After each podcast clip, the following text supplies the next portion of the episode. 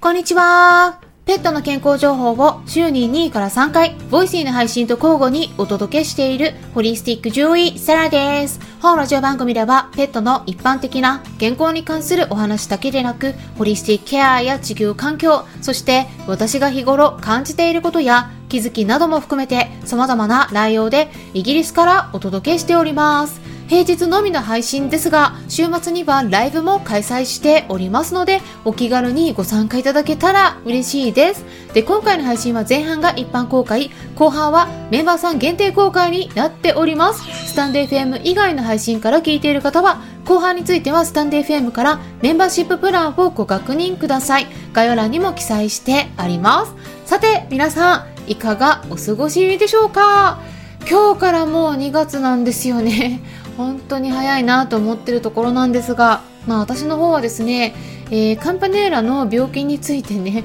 ちょっと改めて調べてたんですね。っていうのも、うん、ちょっとね、暖かくなってきたら、手術考えないといけないかなって思ってるところもあるっていうので、まあ去年末に動物病院に連れて行ってたんですよね。で、まあそういったことについてお話もしてたので、知ってる方もいらっしゃると思うんですが、まあ、検査を受けてたんですよね。で、そこからの報告書も年明けに届いていたので、まあ改めてそれを見返していたというわけなんですね。まあ、この辺りはイギリスの動物病院に連れて行ってたんですが、まあ、その中でも特に専門的な診療を行っているところで、えー、見てもらってたので、まあ、かなり詳しく検査結果がまとめられていたんですが、まあ、ちょうど診察受けてたのが去年のクリスマス前だったんですね。うん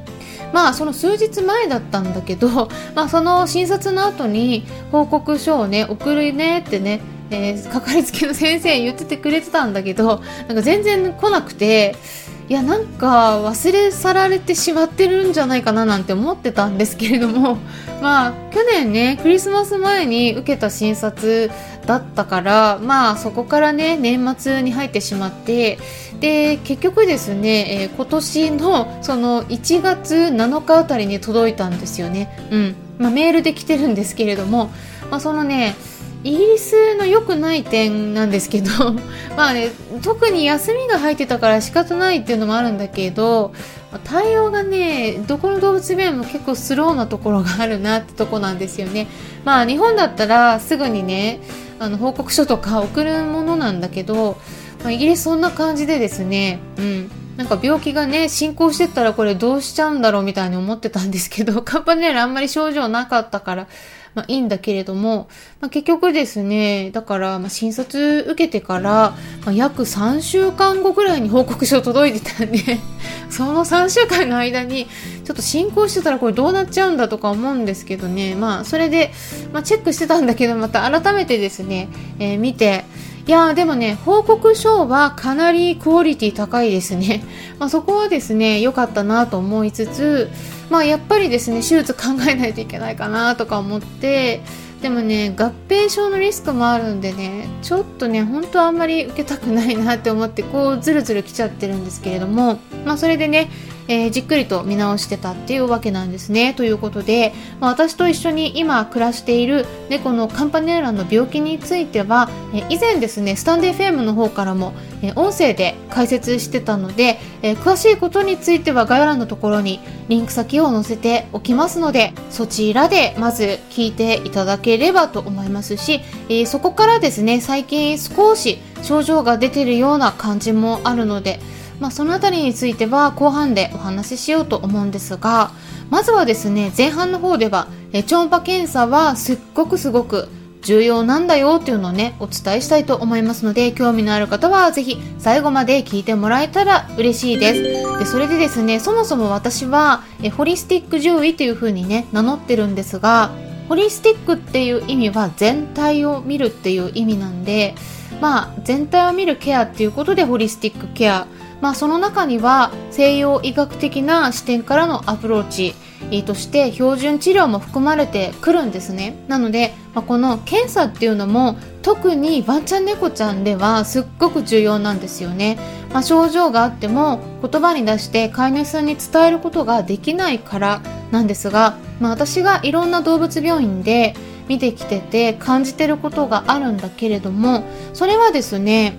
まあこの検査と治療とのバランスがねうまく取れていないことがあるなってとこなんですよね。まあ自然療法には自然療法の良さとかももちろんあるんだけれども、まあ、そちらメインで診察してる場合っていうのは、まあ、その西洋医学的な、うん、超音波検査とかレントゲン検査とか、まあ、その読影がやっぱりねちょっと苦手な先生結構いらっしゃるんですね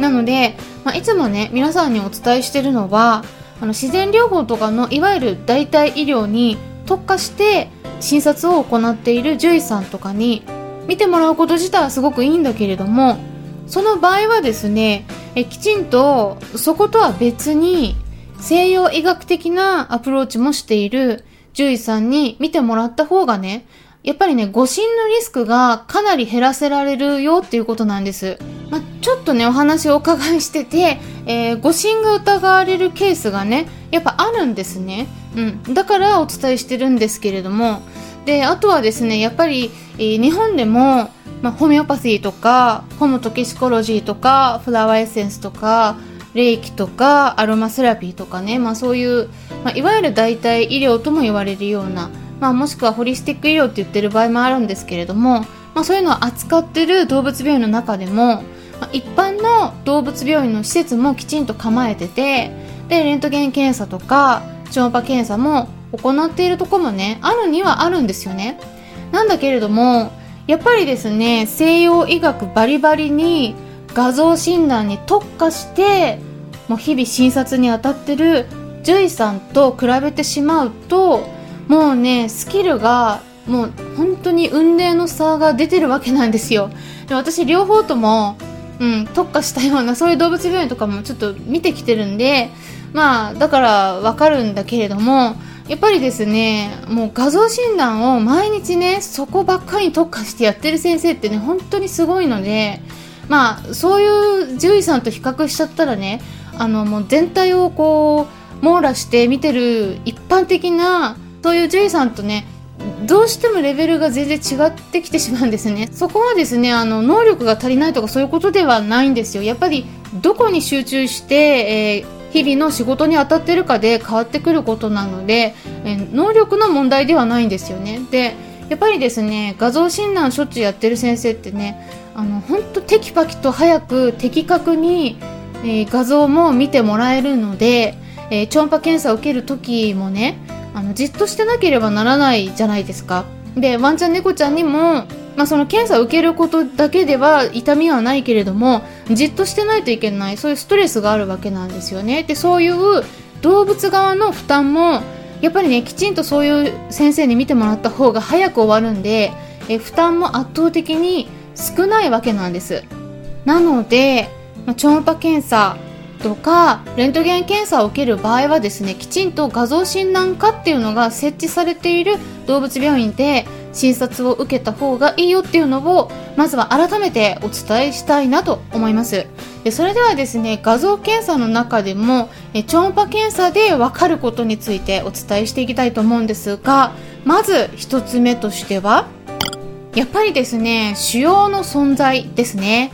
まあそれでもサイズが小さすぎると検出できない場合もあるので、まあ、超音波検査で見つからなかったからといって、えー、癌とか腫瘍が全然ないっていうことは断定できないんですけれども、ただ、ある程度のサイズの腫瘍はなかったよっていうのは言えたりするんですよね。で、重要なのは、癌とか腫瘍が見つかっても、意外にですね、症状が何も出てないっていうことをよくよくあるっていうことなんですね。だからこそ年齢が上がってきたら定期的に超音波検査とかレントゲン検査は受けておいた方がいいよっていうのをお伝えしているんですね。で腫瘍とかがんの治療をしていくことを考えた場合には人の場合でもよく言われることなんですがやっぱり重要なのは早期発見早期治療なんですよね。その治療を考えていく上でえー、まあ、いわゆる西洋医学的なこう積極的な治療を受けないとしても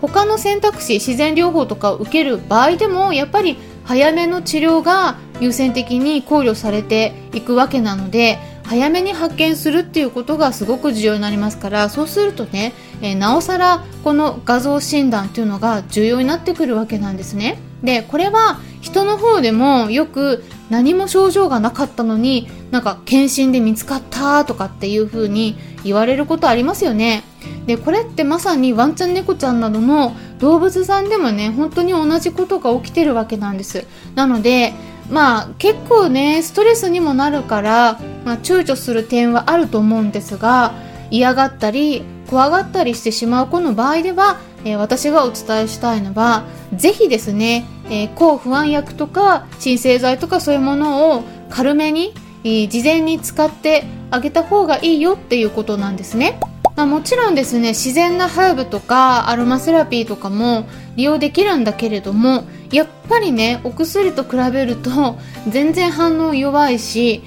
フラワーエッセンスっていうのもおすすめしてる方もいらっしゃるんですが、うん、この辺ねやっぱり効いたような効いてないようなみたいな感じも結構あるので、まあ、家にいる時にねなんか不安を和らげたいとかそういうことに使うんだったらいいんだけれども、うん、動物病院に連れて行かれるってね相当なえストレスなんですよね。なのでストレス強いのでやっぱりですねお薬使ってあげたりもしくはお薬を少なめにしてえそういうものと組み合わせるっていうような感じで考えていただくのがいいのではないかなって思ってるんですよね。まあ私はね実際にそういったお薬を使うことでえかなりうちの猫たちのストレスも和らげることができているのでもうね最初にそのことに気づいた時にはああもっと早くから利用してあげてればよかったなとかって思ったくらいなんでぜひですねこのあたりはかかりつけの先生に、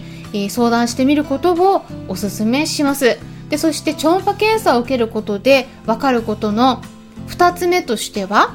炎症の存在ですねまあ、これね意外に重要なんですがこれもですね症状が全然出てないことよくあるんですよね。まあ、特に胆管肝炎とか、えー、小腸のところの炎症が起きているとかあとは膵臓の慢性的な炎症が考えられるとかねあとは膀胱炎が起きているとかっていうことも大体ですね炎症が起きると、まあ、そういった臓器自体が腫れてきたり、まあ、消化管のように管になっている場合では、まあ、その壁のところが腫れてるような所見が得られたりもするし、まあ、水炎の場合ではねこうちょっとね白身がね薄くなってきたりしてまあ黒っぽくね映ってきたりする場合もあるんですよね。なのでまあ、超音波検査では腫瘍とかがんがあるかどうかっていうのだけではなくて、まあ、その臓器のどこかで炎症が起きているかどうかっていうことも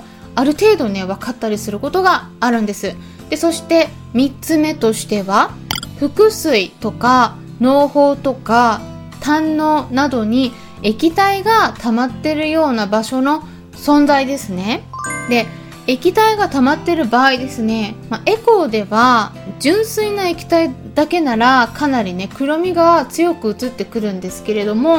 まあ、そこでですね胆のの中に溜まってる胆汁によどみがあるかどうかっていうのも確認できたりするんですね。で、まあ、本来透明な液体だったらえ真っ黒に映るんですけれども、まあ、それにもかかわらずその胆汁がねドロドロ状態になっていればいるほどえー、高エコーって言うんですが、まあ、高いっていうねそういう感じにエコーってカタカナで書いて、まあ、高エコーって言うんですね。でまあ白身が強く映ってくるんですよね。まあこれですね以前もタンデーションについてお話しした放送回があるので、えー、聞いていただければと思うんですけれども興味があればですね、まあ、単汁が泥みたいになってくるので、えー、それでタンデーションって言われるんですけれども、まあ、ワンちゃんに多いんですけどね、まああの本当にもっとねひどくなってくるとさらに異常にねこう濃厚な液体粘液が溜まるようになってくるんですね。でそれがヘドロのようになっていくことがあって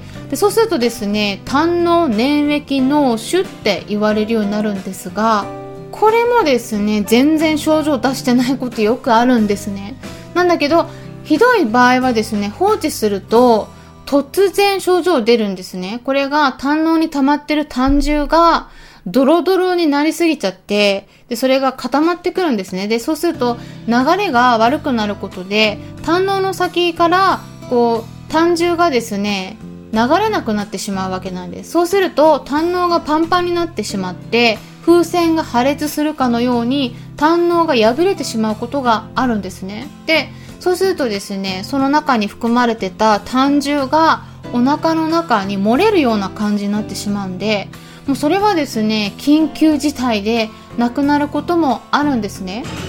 まあ、まさにですね、肝臓は沈黙の臓器って言われますけれども、その肝臓にくっついている胆のもそうだということなんですね。で、まあ、そういった気づかれないような背後に潜む病気を早めに発見することができるのが超音波検査になりますので、えワンちゃん猫ちゃんがあの特に何も症状出してなくてもやっぱりですねセニアになってたら定期的に検査を受けておくのが安心ではないかなって思います。ということでまずはですね最初に簡単に超音波検査を受けることでどんなことがわかるのかお伝えしてきたんですが、まあ、本当にですねワンちゃん猫ちゃんも最近胃腸の病気とかがんがですねあとリンパ腫とかも超音波検査で見つかることが本当に多いので、まあ、うちの猫たちもそうだったんですがえ症状が出てなくてもきちんと画像検査の得意な先生に見てもらうと安心ではないかなと思いますのでまあ参考になれば嬉しいですし、参考になったという方は、よろしければいいねボタンのクリックを押してくださるととっても励みになります。それではですね、ここから先はうちの猫カンパネーラの病状について、え超音波検査で分かっていること、今後のプランについても、えもう少しですね、詳しく以前もあんまりお伝えしてなかった点にも触れてお話ししますので、最後まで聞いてもらえたらと思います。ということで、スタンデー FM 以外の配信はここで終了になりますので、もしも後半も聞きたい方はスタンデー FM アプリの方から聞いてみてください。アプリは携帯電話のアプリ検索のところから、スタンデー FM と入力したら出てきますので、ダウンロードして私のチャンネルを探してメンバーシッププランにご登録いただければ、最後まで聞くことができるようになります。それでは後半に入っていきましょう